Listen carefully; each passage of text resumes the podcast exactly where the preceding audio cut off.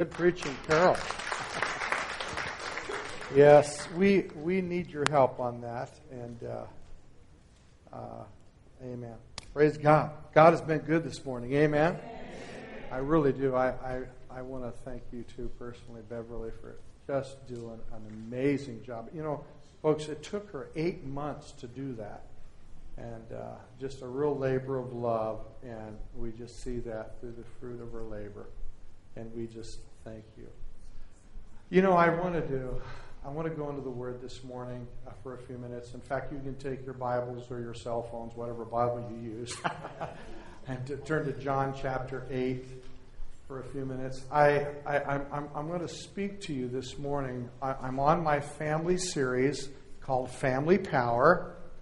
But today we're going to be sharing on empowering people. Uh, Liam, could you turn me down? I'm really hot up here. Uh, just a lot of feedback on this stage here. But uh, as we get into the Word this morning, I uh, I really felt the Lord impress on me last night. I was in here just praying in the sanctuary, and uh, how many of you believe that the Lord wants to open the heavens on us? And uh, more than ever today, the Lord looks, he seeks, and he searches. The Bible says that the eyes of the Lord look to and fro over all the earth. He looks to and fro to see those whose hearts are perfect towards him, those who seek him. And, you know, God always loves to water his people. More than ever today, the people in our nation, in fact, around the world, the Lord wants to refresh he wants to water you. and so, as we, as a kingdom of priests, some of you may not realize that the reason why we encourage you, as the Bible says, to enter his gates with thanksgiving and his courts with praise. We don't do that as some form of legalistic, law abiding thing as it was under the old covenant. You know, under the law, under the law, obedience was something you had to do, and if you didn't, they're they're there, there hung over your life this, this horrible consequence for not doing it. But under grace, the commandment is still there. But instead of condemnation, there is the reward. There is the there, there's obedience. We obey him not because we have to, but because we want to. That's why the Bible says that I beseech you, brethren, by the mercies of God that you present your bodies a living sacrifice. What if you know lifting hands is a sacrifice? Clapping is a uh, tithing is a sac. Coming to church is a sacrifice. And as you begin to offer to God in obedience, not out of legalism, but out of a willing heart to God, do you know what, what happens? It gives the Holy Spirit opportunity because he sees a willing heart. The Bible says that he is able to wash, he's able to infill you, he's able to refresh you. Amen? And so that, that's why we worship the Lord. There's the outward, visible worship and praise that we come before the Lord. But of course, worship isn't just external, it's also internal. Amen. How many of you know that we worship from our lives. And so I, I just wanted to say, because I really believe the Lord is not only wanting us to drink and taste and see that the Lord is good today, but I believe the Lord wants to bring that refreshing over your life everywhere you go. You know, the Bible says, Oh, taste and see that the Lord is good. He's not bad. Serving God, God, how many of you believe serving God always takes you higher? It always brings you increase. It never, it's never regresses. It, it's never intended to shame you, embarrass you, hurt you, harm you, lock you in, lock you down. No. Everything the Lord asks of us to do, even at times, it might even seem foolishness. Paul says in Corinthians that God hath chosen the weak and the foolish things of the world to confound the wisdom of men.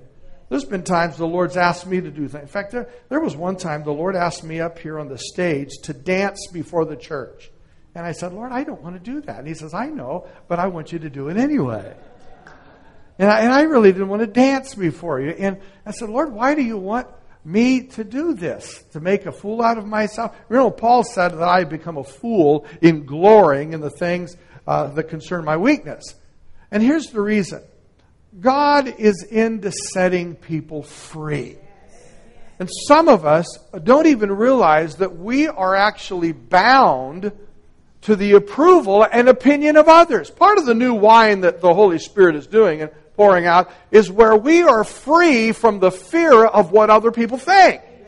I'm able to freely worship the Lord, and it's not about you, and it's not about your opinion of me. It's all before the Lord, and it's all for Him.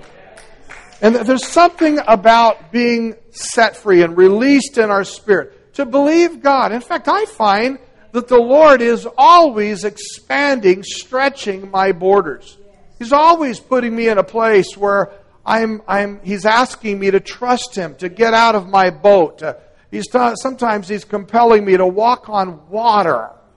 I mean, who wants to walk on water? I mean, I want to feel the, the safety of being in my little boat, and I don't want to get out of my boat. And you know, the Lord is always seeking to increase, lift our vision, expand. Uh, he's seeking to just enlarge us because we serve a big God. And He wants you to have a huge, great, big understanding and a vision of what He can do through you. You see, we, we are, we tend to become comfortable, we become stagnant, we become starchy, we become locked down, and then we become so narrow minded and we say, I'll never do that. Well, praise God for the baptism of the Holy Ghost. The baptism of the Holy Ghost was never given to you to figure out. It's not about you figuring it out. It's about the Holy Spirit infilling you, empowering you, and beginning to help you understand things that you don't understand. Some of the re- ways that God brings revelation to us is when we begin to thank God for things that we don't understand so that we can understand that when we don't understand, He makes us understand.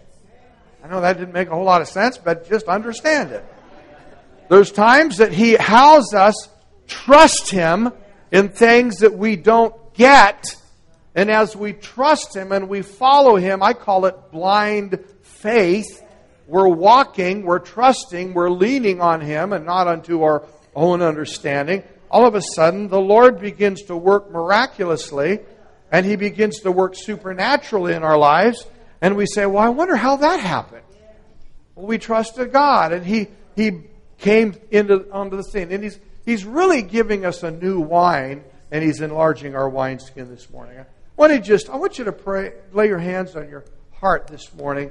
Uh, we're, we're going to talk about empowering people this morning.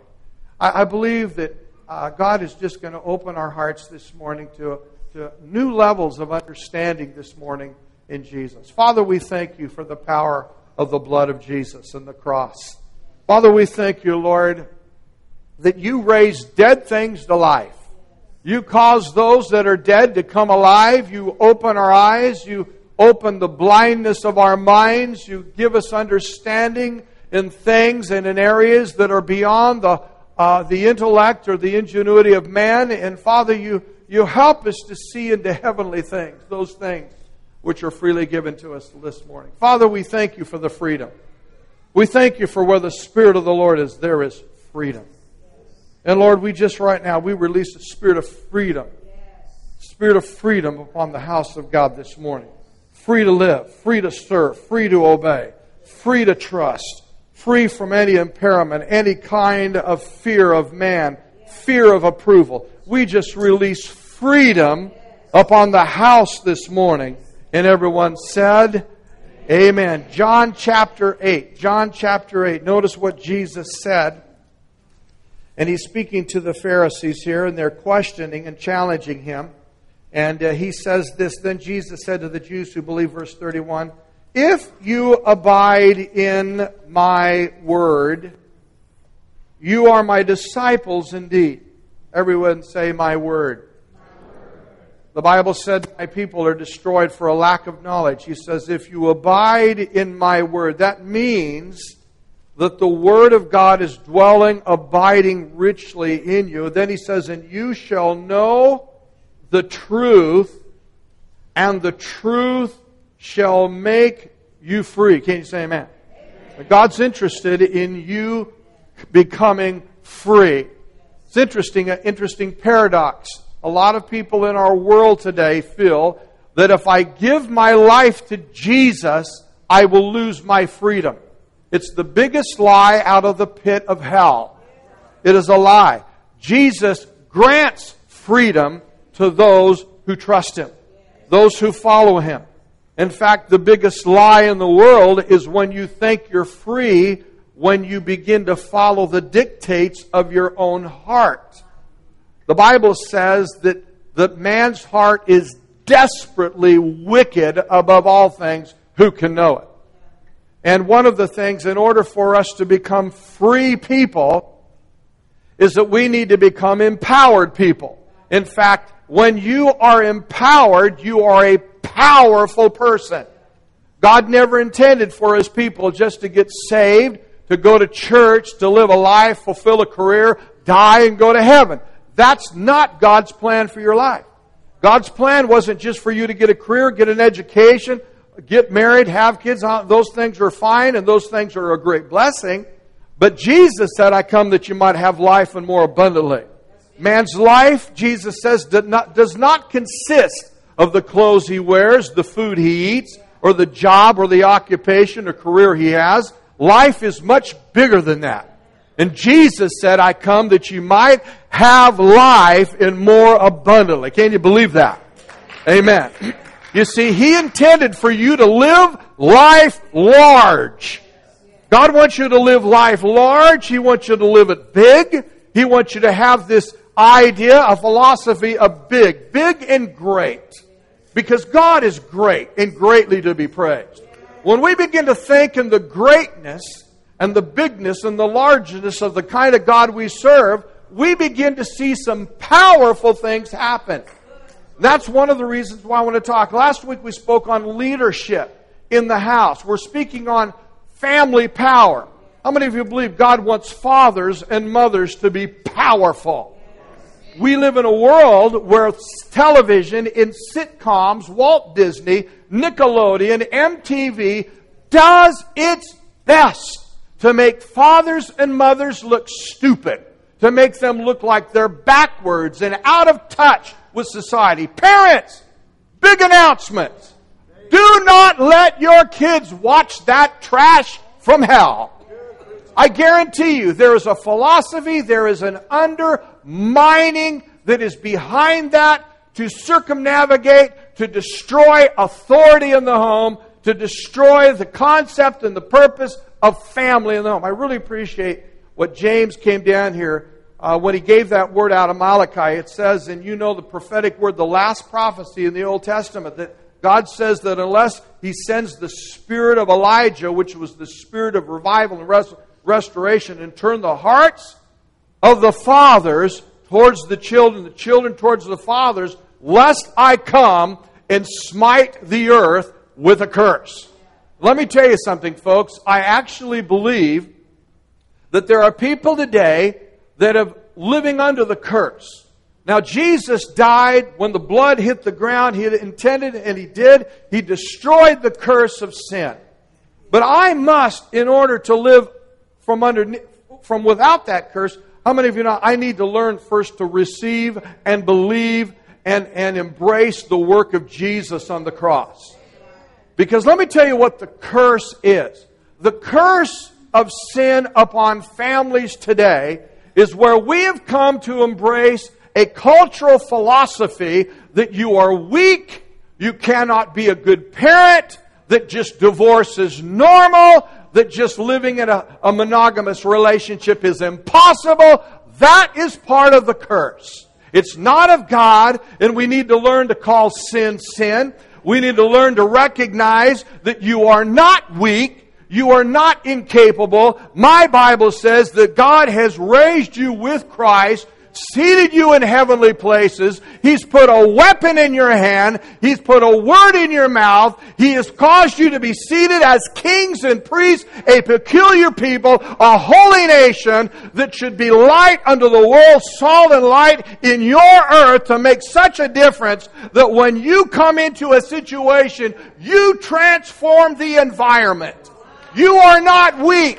You are powerful in the Holy Ghost. It is time for the church to begin to step up, step in, and rise up and become what Jesus re- intended the church to be. You are not weak. You are not a quitter. You are not a failure. You are more than conquerors. You are mighty in God. You're not a victim.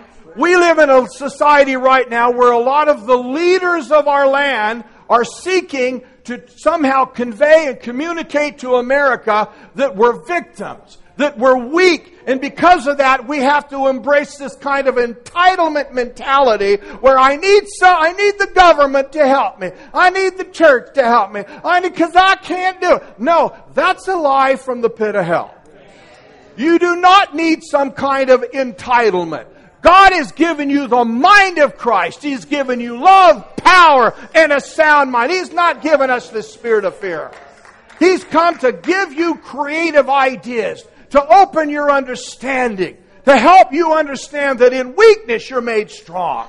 He's come to give you creative ideas in the face of lack, when poverty, when lack, when defeat, when failure stares you in the face. You, as a man of God, as a woman of God, you begin to rise up and say, My God is with me. My God is for me. Who can be against me? There is a prophetic anointing upon you as a believer. You do not accept defeat. You do not accept divorce. You do not look for the quick way out. You have answers. You have the mind of Christ. You have wisdom from above. And you see, when we begin to embrace a transformed mind, we begin to embrace the power of the Holy Spirit. The Bible says, Jesus says, those who abide in my word are my disciples. In other words, you guys are the ones who are really getting it who are going to be able to really exemplify the kind of abundant life that I intended for everyone to experience. You guys are the ones who really reflect what I really am saying. And then he says, and you shall know this truth, and it's going to make you free. You're going to be free to lead without being intimidated by what other people think.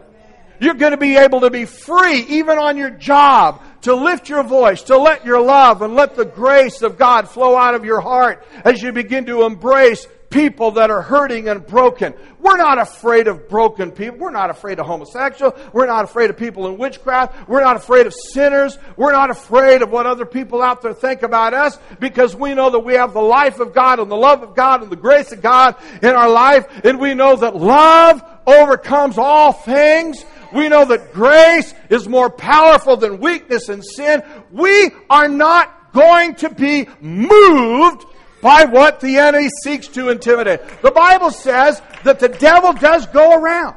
The devil goes around like a roaring lion seeking whom he may devour. And let me tell you, the people that are getting eaten up and spit out are those who are not abiding in the Word of God.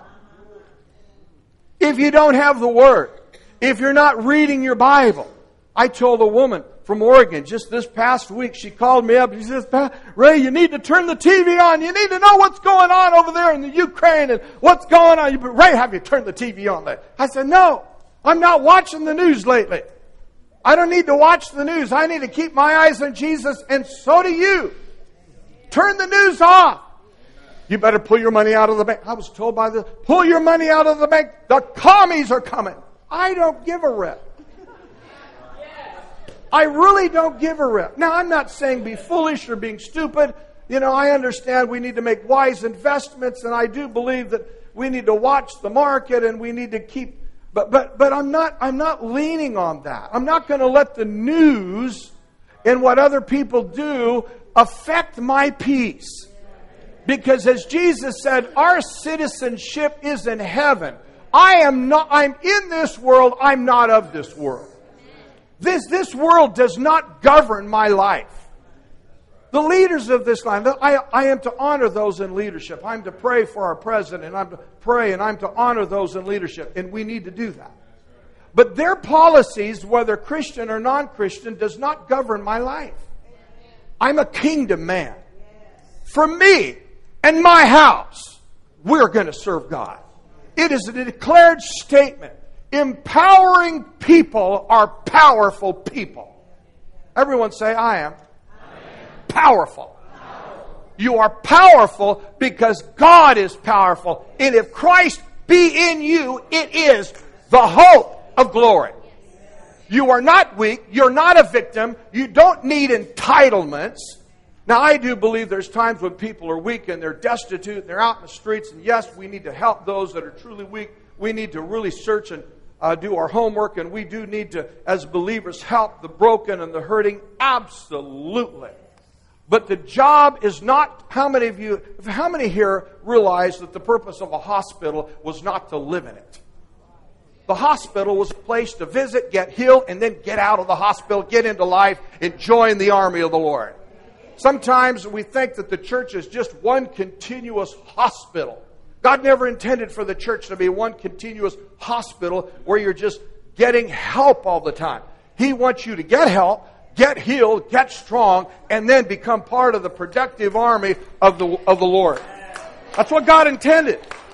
You're not weak. But I'll tell you, sometimes I think the church thinks that, well, you just don't know what I've gone through. Let me, let me give you three quick scenarios because I believe, let me, I want you to write these things down. First of all, empowering people are leaders. If you're going to empower your family, it all starts with leadership. It starts with you being empowered by the Word, being empowered by the Holy Spirit, empowered through prayer, empowered by surrounding yourself with powerful people. I was talking to a man one time. He came in. He says, "You know, Pastor Ray, I'm depressed.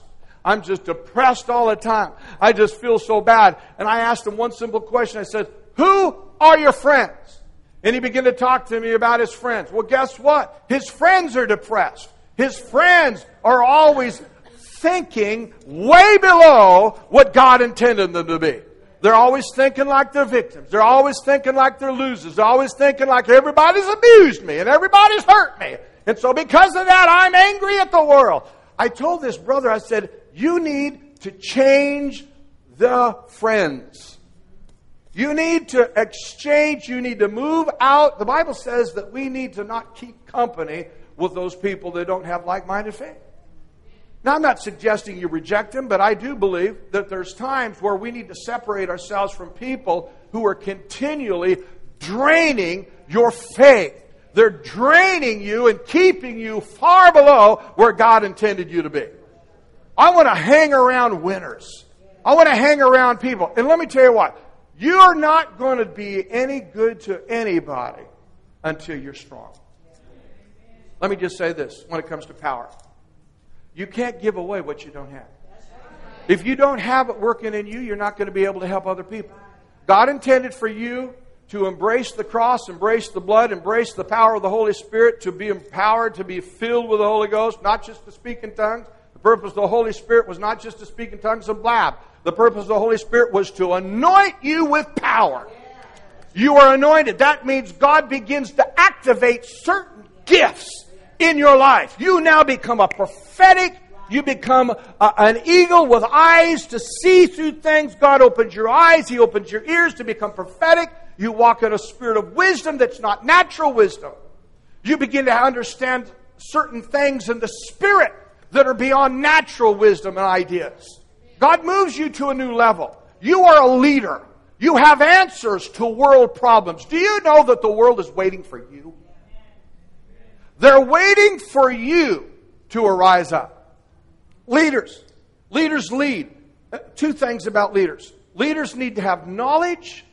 Leaders need to be bold. Can you say amen? amen? Let me tell you what, what empowering people means. Empowering people means that they bring the best out in others. Say that with me. They bring the best out in others. How many of you know Jesus brings the best out in us? What he also did is he destroyed the worst in us. He destroyed the power and the curse of sin so it no longer has dominion over my life. I no longer have to think weak. I don't have to have to think and embrace sickness. I do not accept, embrace defeat. I'm not a failure. I am more than a conqueror because Jesus took the curse of sin. He exchanged my ashes, gave me beauty. He gave me the garment of praise for the spirit of heaven. He's anointed me with the oil of gladness above my fellows. And in Christ, I can do all things. There's, a, there's an absolute metamorphosis, a transformation in my mind, my vocabulary, the way I lead, the way I influence people. Amen. Praise God. Let me give you three quick scenarios. Remember, years ago, a woman comes home from her job. She's working. They're, they're a newly married, newly married couple. And this woman is being intimidated and harassed by her boss because this man is living in an affair, and this woman who uh, is a Christian sees this man, her boss, who is having an affair. The boss knows that this employee knows about her knowing that he's having an affair, so he begins to harass her. She comes home to her husband. She tells her husband. Her and her husband begin to pray about it. Her husband feels led of the Lord to tell his wife it's time to resign, to move on. God's going to give you another job. It took leadership. They prayed about it. She resigned, moved away from that situation. God gave that woman a job with better wages, better benefits, and it was a step up. Now, here's what leadership does Leadership just doesn't look at the problem. Leadership takes problems to the Lord in prayer and empowers people to make transitions in faith. Amen. By the way, just to let you know who that was, that was my wife. Praise God. There was a time where she was working, she was coming home, and her boss was harassing her. I said, honey, we're going to pray right now. We're going to seek the mind of God. And uh, it was a bold move but she resigned her job and God gave her a job at Boyd Coffee Company with an amazing. Now, there are some things that happened as well along the way. One thing Carol and I realized that if we're going to have the favor of God and the blessing of God, one thing we do not want to do. We don't want to be outside of the blessing of God. We were, we, we're, we're not living in sin. We're seeking the Lord. We're putting Him first. We're people to understand the, the important principle of tithing. And I want to tell you, when you begin to operate, you you follow the Lord in these things, God begins to work for you. There's no secret about this. There's no trick about this. It's just simple obedience. Just simple obedience. Amen. God also, uh, in, in another particular situation, I forgot what that was, and I got to look at it right here. Praise God. A couple of these other scenarios here. Amen. Praise God. Oh, here's a good one. Guy comes home from school, he's getting bad grades. And he's really depressed. And he's just kind of given up emotionally. His dad tells him that if you continue to get bad grades, I'm going to whip your rear end. So the kid kind of emotionally breaks down, has a pity party, really broken. The next year he goes back to school. He runs into a teacher that begins to empower this young man who was getting bad grades, who was emotionally burned out. And what she began to do is speak vision into his life. The first thing this woman does to that little student is he says this I so thank God you're in my class. What a gift you are to me and this school this year all of a sudden that boy just began to come alive and he began to realize that, wow, there's something in me because somebody spoke life, spoke vision, and spoke victory. And guess what? He went from D's to F's to A's and B's. And guess who that was? That was me. Praise God. It was me. My dad in the third grade told me, Ray, you come home with another D or F, I will whip your butt. And I, I remember telling my mom, I said, Mom, I want to drop out of school right now. I was so depressed because my dad wasn't helping me on homework. He wasn't, he didn't know how. My dad, back in those days, baby boomers, they didn't know how to really empower their kids. They didn't know how to communicate and convey life to their kids. We knew how to swing the belt, threaten them, tell them, your boy, you do that, boy, I'm to get your rear end. We knew how to do that, but we did not know how to empower our young people to take them to new levels. And this young teacher, she was a 25, 6 year old young lady. I'll never forget. Her name was Mrs. Gernhardt. She empowered me with vision by speaking words of value. Begin to convey to me that I was a gift. First time I ever heard that. How many here have ever had somebody say that to you that you're a gift?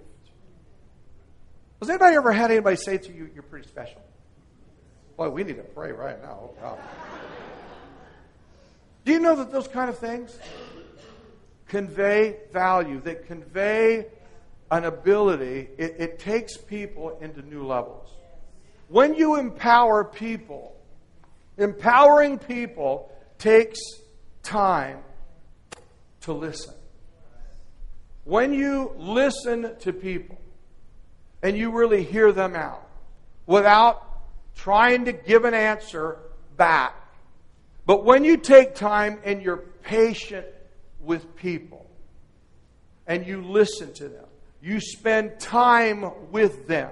Parents, this is important to do with our kids. We need to take the time. Oh, Pastor, what about gifts? Uh, a great gift. Don't use gifts as a substitute for time. You need, that's what a lot of people, well, I've been away from my kids, so I'll buy them a gift. They don't want your gift. They want you. They want your time. They want your ears. They don't even want you to just sit there and correct them. Well, that's not the way I would have done it. I'll never forget, I was over here when this little par three over here was par three. There was a golf course, and this, this father who was kind of let, it was, it was a, there was a driving range over there. this father had this, like a four or five year old boy and he had his own little set, a little nice little golf clubs.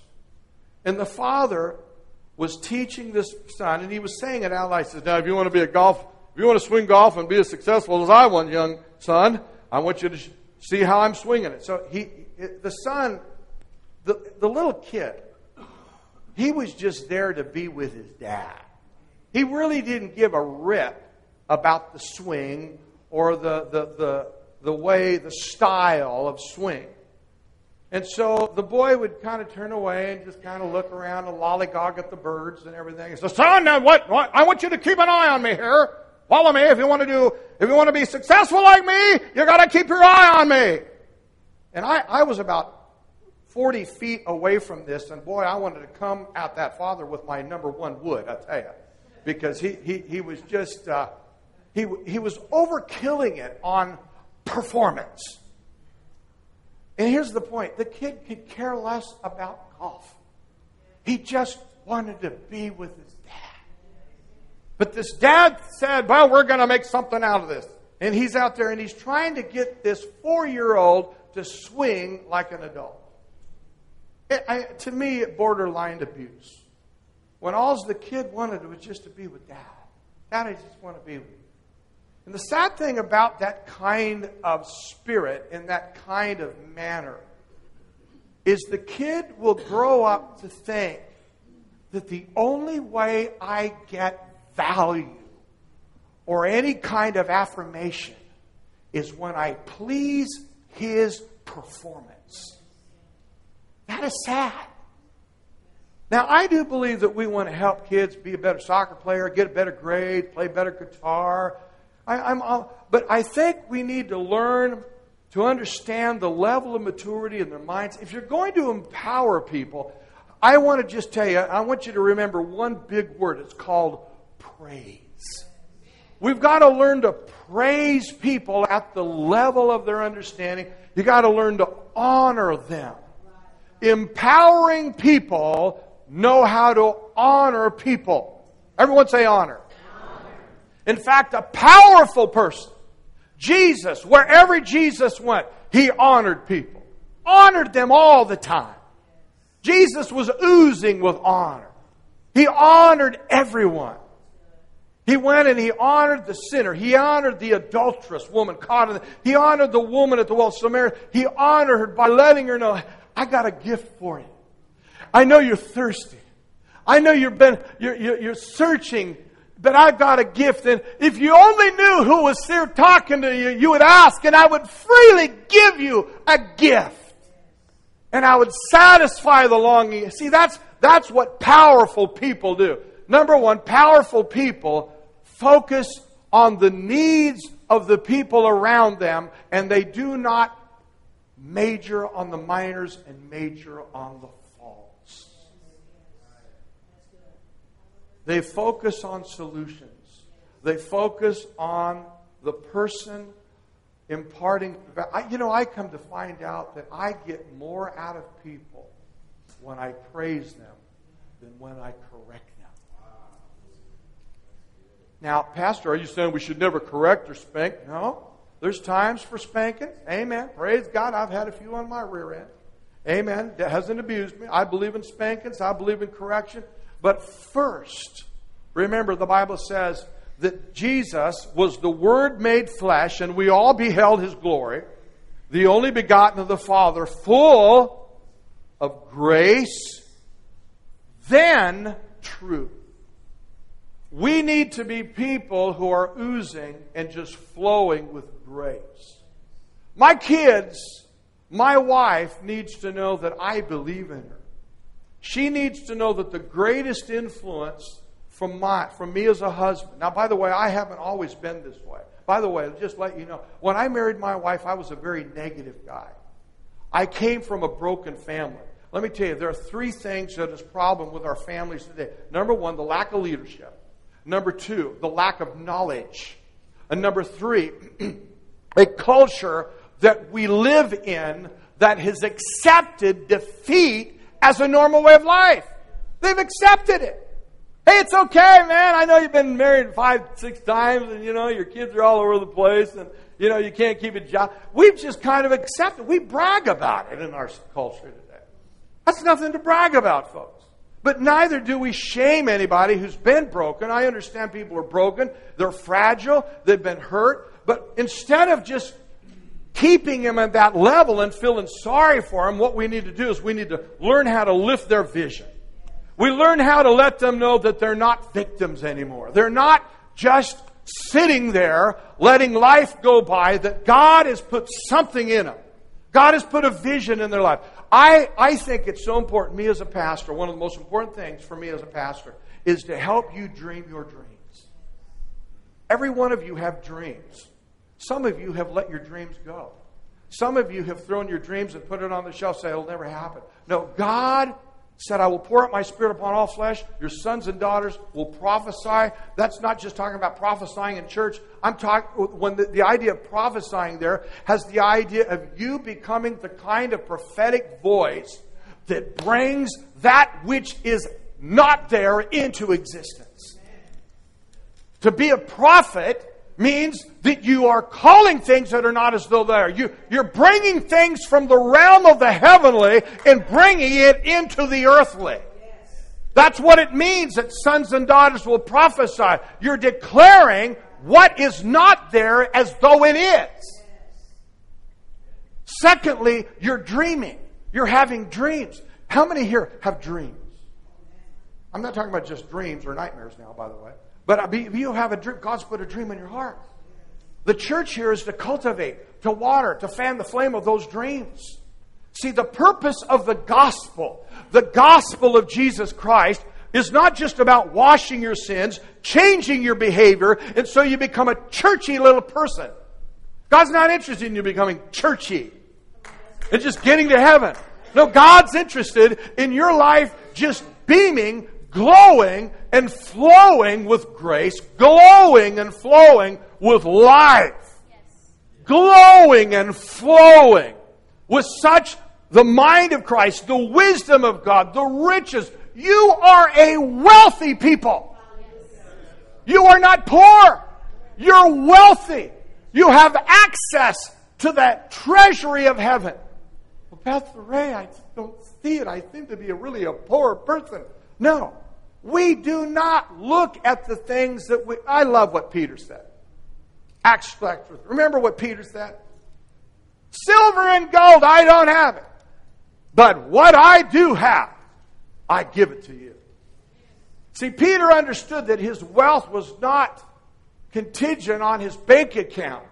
So much of us, our values are tied and linked and connected to what is so natural in God. Let me tell you something one of the best ways that God can help you change your value system. I'm going to tell you something. Paul said in Philippians 3. He says, I have suffered the loss of all things that I might win Christ. If you are going through a season right now where you're suffering loss, guess what? It's an opportunity for God to begin to transition and transform the way you view value and view life. He's trying to help you to understand how to draw on the riches of heaven. Poverty was not intended to be a curse. But sometimes poverty and going through what Paul says, I've suffered the loss. There's something to be gained through losing things. I know that sounds kind of ridiculous. But sometimes God lets you suffer the loss because He's preparing you for promotion. He's preparing you to elevate you to a new level. You can never appreciate the realm of the invisible until you are in a place where you do not have it. When you do not have it, you begin to call those things. It, it, it really puts you in a place. Okay, God, there's nothing to look to. There's nothing to trust in. I don't have it. In, not in the cupboard. It's not in the bank. Lord, it's just you and me. And God says, that's exactly where I want you. You know, it's a known fact.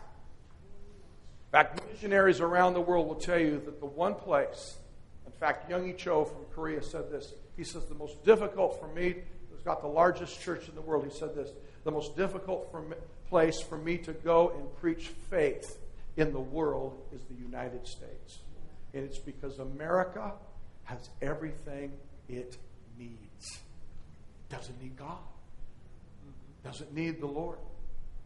In fact, the Laodicean church, the last of the seven churches in the book of John or Revelation, God says, You are rich and you're comfortable and you have need of nothing. But He says, You're poor, you're blind, and you're naked, and you don't even see your poverty. He says, I counsel you to buy me gold tried in the fire. In other words, in order for us to embrace the true riches, we have to make an exchange. Some of us, maybe our, our goal is this money, money, money, money. Got to make the money. Oh, money, money, money, money, money, money, money. Got to make the money. God may ask you to just, you know what? Maybe it's not about just accumulation money. Maybe the Lord wants me to begin to shift my vision and my values and begin to shift my priorities where I begin to store up in the true house, I begin to store up treasure in heaven rather than treasures on earth. And sometimes, parents, it's teaching our kids to serve in the house of the Lord, teaching our children. I remember taking our kids, and we'd go and visit someone who didn't have, have anything to eat, and we'd bring our kids and we would teach them how to serve others and how to give. Yeah, but my, I'm missing my TV show. That's okay. We're going to watch a much better show tonight. But what am I buying my, my Game Boy? That's okay. We're going to put that down. We're going to lay up treasure in it. Parents, you got to be strong. By the way, we taught our boys when they're three, four, and five, we taught our boys to tithe. We taught them that the first fruits of everything goes to God. Parents, when's the last time you've asked your kids, Are you tithing? When I used to give my sons a dollar a piece, a dime went to Jesus. It was kind of tough in those days because they didn't want to break up that dollar. But we taught our kids. Let me tell you, today, you know that all three of my sons, amen, I, I, I, I almost sound like I'm bragging, but all three of my sons are living in their own homes today. God has blessed them with great jobs. And it's not because of anything other than the favor of God and because of their obedience to God's word that God's favor is on them. That's the blessing of God.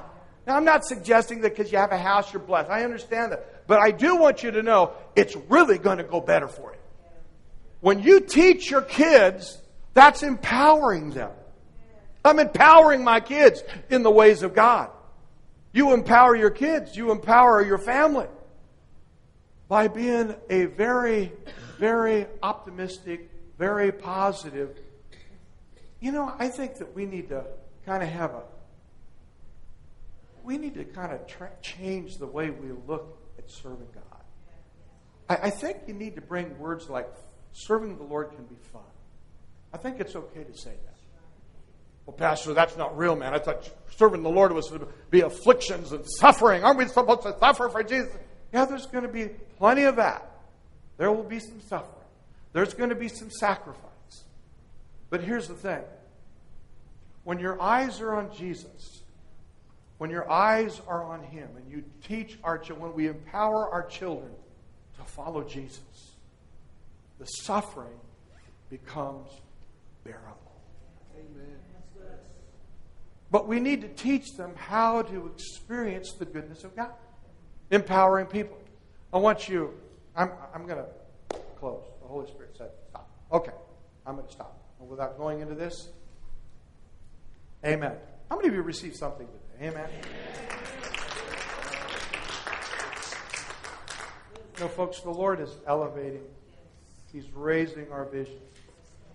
I really believe that the Holy Spirit is saying that in the future, in the days ahead, there's going to be times where the Holy Spirit is going to blow through the corridors of this building like a mighty wind.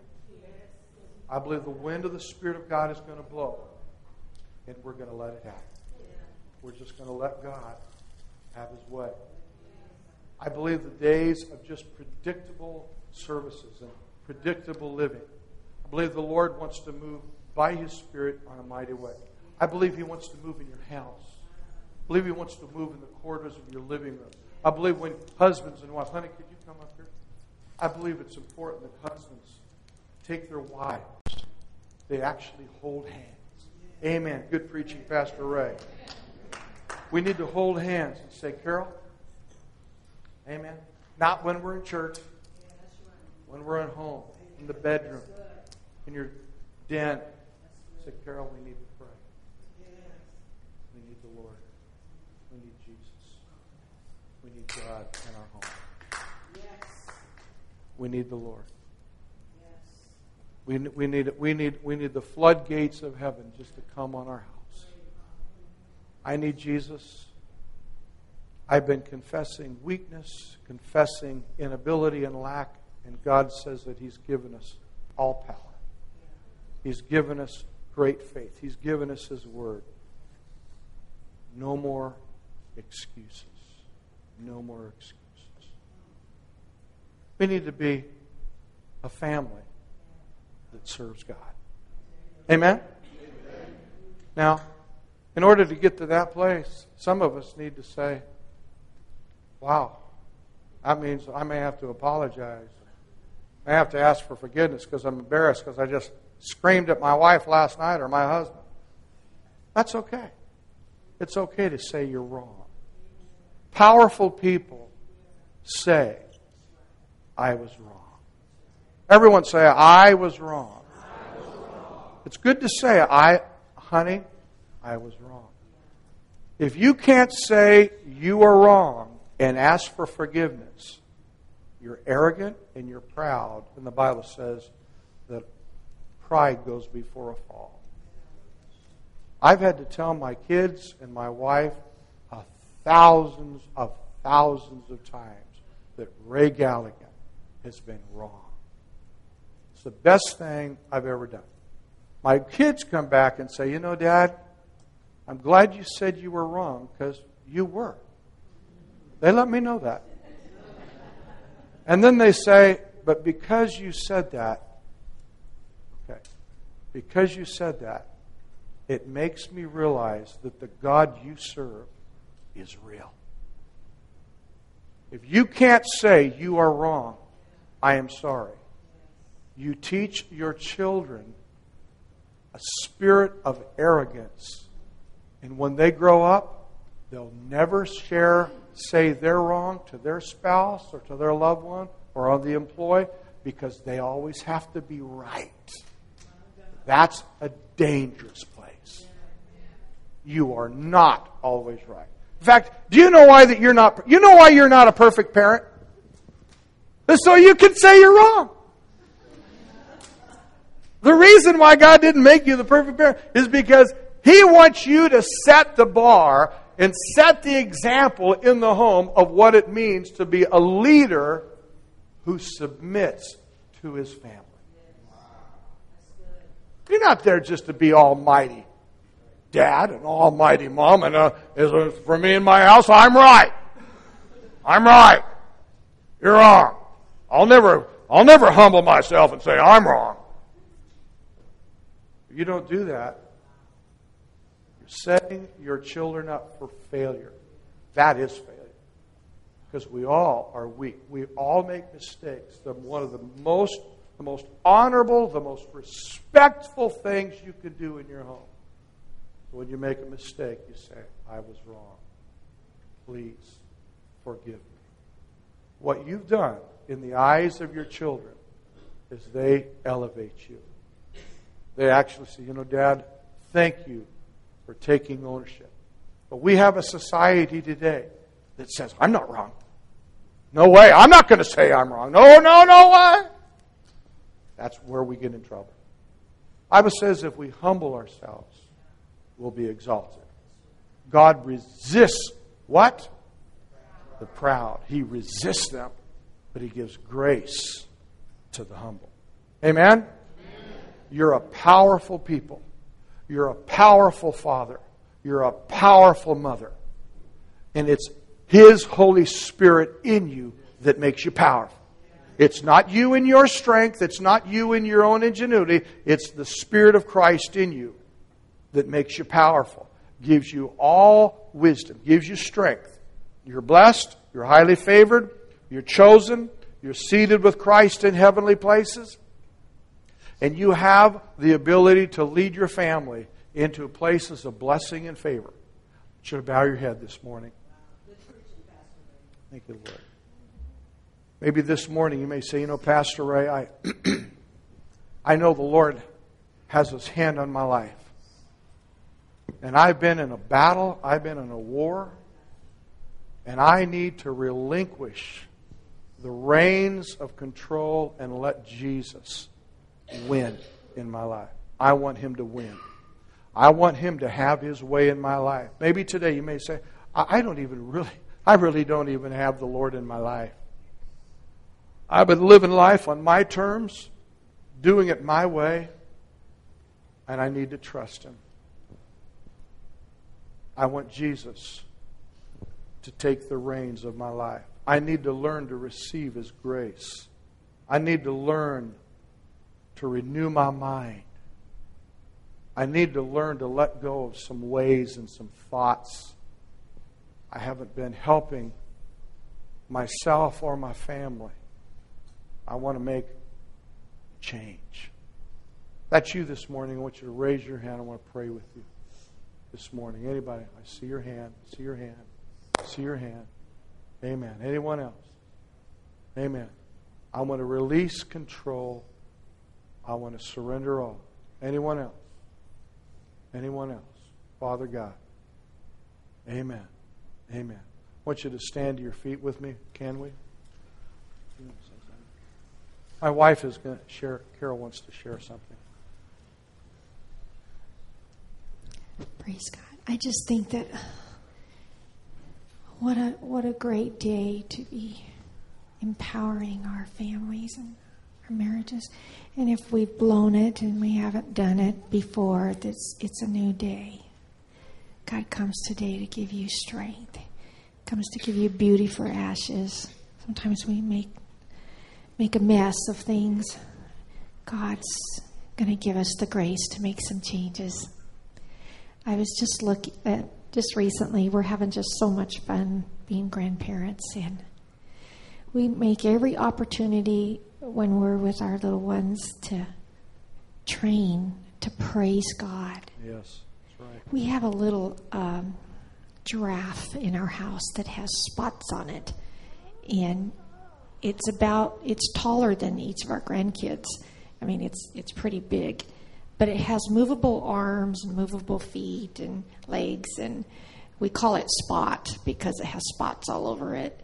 And I just um, just even yesterday when when we were with them, we just had them would lift that little arm of Spot's little arm to Jesus and to praise Jesus and to clap his arms and and uh, when it was time to pray for this or that, we just included Spot in our little journey. And I think God wants us to look for the opportunities, Yes. not just with little ones, but all around us. Opportunities. Let Him listen to His voice. He's going to tell you this is an opportunity to make a difference in somebody's life. Yes. And um, I've just ignored so many times that voice. And then later, I just feel really bad that I didn't do what the Lord told me to do. I say, Lord, forgive me and help me to hear your voice. And it's it's not always in a in a corrective way, but it, it's mostly an empowering way Yes. to empower others that they are mighty, that they are great. Mm. God is not just a gray haired man with this big long beard and a big stick to just knock you all the time. Our God is a loving God who comes to wrap his arms around us. In life, you get knocked down quite a bit, don't you? Just from situations. Your Jesus comes to love you. Just let him love you. I just feel like today, even the Father is saying, that there's some that just need the loving arms of Heavenly Father to wrap around. I'm there a lot of times. I need His love. I need Him to wrap His arms around me. So just come and just just let the love of the Father just hit you if you need that today. Just let Him just touch and love you today. Yes. Amen. Amen. I'd like all the fathers just to lift your hands. And I, I, if you're around a father, will you just lay hands on them? I, I really believe that God wants to anoint you with a fresh grace today. I know it's not just fathers, we have mothers, but I, felt especially with the fathers. Men have come under such attack today. Father, we pray for the grace of God to just touch all men. Touch them, Lord. I pray, Lord, that they would experience the favor of the Lord. Lord, I thank you, Lord, that you've never given up on us. You never turn us away. You said to those who hunger and thirst, you will by no means cast out.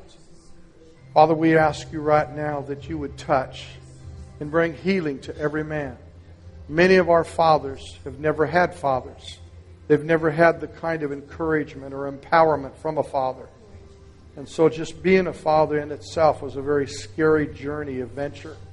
Father, I pray right now that you would just anoint these men, Lord, to step into that place of leadership in a loving way, in a gracious way.